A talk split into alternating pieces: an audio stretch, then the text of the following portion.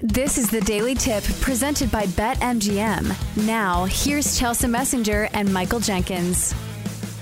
Let's look at the daily slate and see if we can pick some winners. Let's start out west in Seattle. We've got the Mariners and Rays squaring off. Tampa Bay minus 140, Seattle plus 115, total of seven and a half runs. Shane McClanahan, the ace, going for the Rays today, 11 and 1 with a 2.23 ERA facing the rookie Bryce Miller, who's five and three with a three eight eight ERA. Jenks, this price kind of befounded me. No, I just made mm-hmm. that confounded. Confounded is the word that I'm looking for. Befuddled. Uh, because befuddled, confounded, a combination yes. of those two words. yes. But it's a solid price on one of the best offenses in the entire major leagues. They've got their ace throwing, but maybe the sabotage factor is they're playing a long ways from home. Maybe this is built into the price because did you think that? Like mm-hmm. the Rays look like the better yeah. squad here, but the price just kind of makes me think, okay, what am I missing? I don't think you're missing anything. And I'm all over this. I'm going Rays first five money line. I don't know how you can bet against Shane McClanahan. When do you get Shane McClanahan at this price? And yes, the Rays are far away from home, but They've been in the desert, so it's not like they're mm-hmm. flying in from Tampa. And I think because of that, it certainly you have to take that into effect.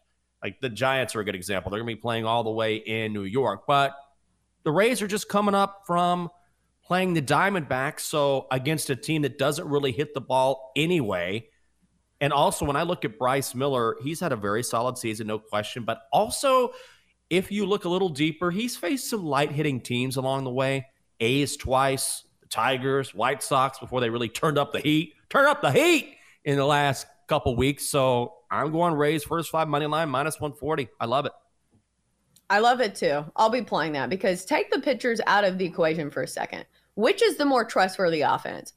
It's the Rays every single time. The right. Mariners are one of those teams that are very capable of not scoring a single run against Patrick Corbin. Wasn't that them? So no, I'm not trusting the Mariners here. Uh, I will be trusting the Rays in the first five innings. Love that play as well. Let's go to the Lone Star State in an in-state matchup between the Astros and the Rangers. We got Texas minus 165 behind Jon Gray, who's having a great season, six and three with the 289 ERA. Total of nine runs. Ronel Blanco going for Houston, who's 1 0 with a 4.63 ERA. So on paper, I want to take mm-hmm. the Rangers, especially in the first five. But the Rangers have been kind of on a skid. I think they've lost uh, four of their last six games. They just haven't been playing that well lately. Meanwhile, the Astros are coming off a drubbing of the St. Louis Cardinals, but also got the luxury of facing old Adam Wainwright. So, what do you think the play is here, Jenks? Uh, I think you know me and my first fives. I kind of like Rangers first five run line minus 135. And just because I want to back Jon Gray, he's had one bad start in his last seven appearances. That was when he gave up six to the Blue Jays in two and a third innings. But outside of that, he's been very good this season. A little bit better on the road. But Ronel Blanco has an ERA well over five when pitching away from Houston. And the Rangers still, I know they're slumping. They've lost five of eight, but they're still the best first five team in all of baseball. So I'm on Texas first five run line. I think if I had to play something, it would be that, but I think I'm going to stay away just because of the recent form of the Rangers. It's one of those wait and see things. The Rangers will get yeah. back on the right track. Right now, I still think they have the best run differential in all of baseball. So we have a large sample size that says this is a good lineup. This is a good team. Jon Gray is not a rookie pitcher. Like he's been in the big leagues for quite some time. So I would lean that way, but I think I'm going to stay away from the Rangers until they get back to where they have been for most of the season. Let's go to Cincinnati, Reds and Padres here. We've got San Diego minus 140. Uh, we've got Cincinnati plus 115. Home dogs here. Total of 11 runs. Seth Lugo going for the Padres. He's 3 and 4 with a 401 ERA against Graham Ashcraft, who is 3 and 6 with a 717 ERA. Normally, I'm all over the Reds, but Graham Ashcraft is not somebody who I feel like I want to back. I think I need to wait for another pitcher to start for the Reds uh, if I want to back them here. I wanted to look at the total, but 11, man, yeah. that's high too. I don't know if I can trust the Padres to score that many runs. I don't know, but I'm going Padres first five money line. I got to do it. I got to play it. It's minus 135, a little bit shorter than the full game. And I just can't, I just can't not fade Graham Ashcraft. He has given up 29 earned runs in 20 and two thirds innings, easily more than a run an inning. He's been awful at home. His ERA at home is over nine, over nine. And I understand the Reds are always a threat to knock the cover off the ball. They can hit. We know that. Seth Lugo faced the Reds back on May 3rd, gave up only one run over seven innings. Maybe the second time around, the Reds hit him hard, but even if they do, I think the Padres can hit Graham Ashcraft harder. If you can't hit Graham Ashcraft, I don't know who you can hit. So I'm on the Padres here. Oh, God. The Padres are so hard to trust, though. Because you're right. Everything lines up. You look at the starts for Graham Ashcraft, and sometimes he doesn't even get out of the third inning. So yeah. it's not somebody who I'd ever want to back. But like I said, the Padres, even as favorites this year, they have a losing record. They're 28 and 29 as favorites this season. So I don't know if I can trust them, but I definitely can't trust Graham Ashcraft. So no way I'm backing the Reds there. Let's go to Baltimore, Orioles and Twins uh, in a matchup here.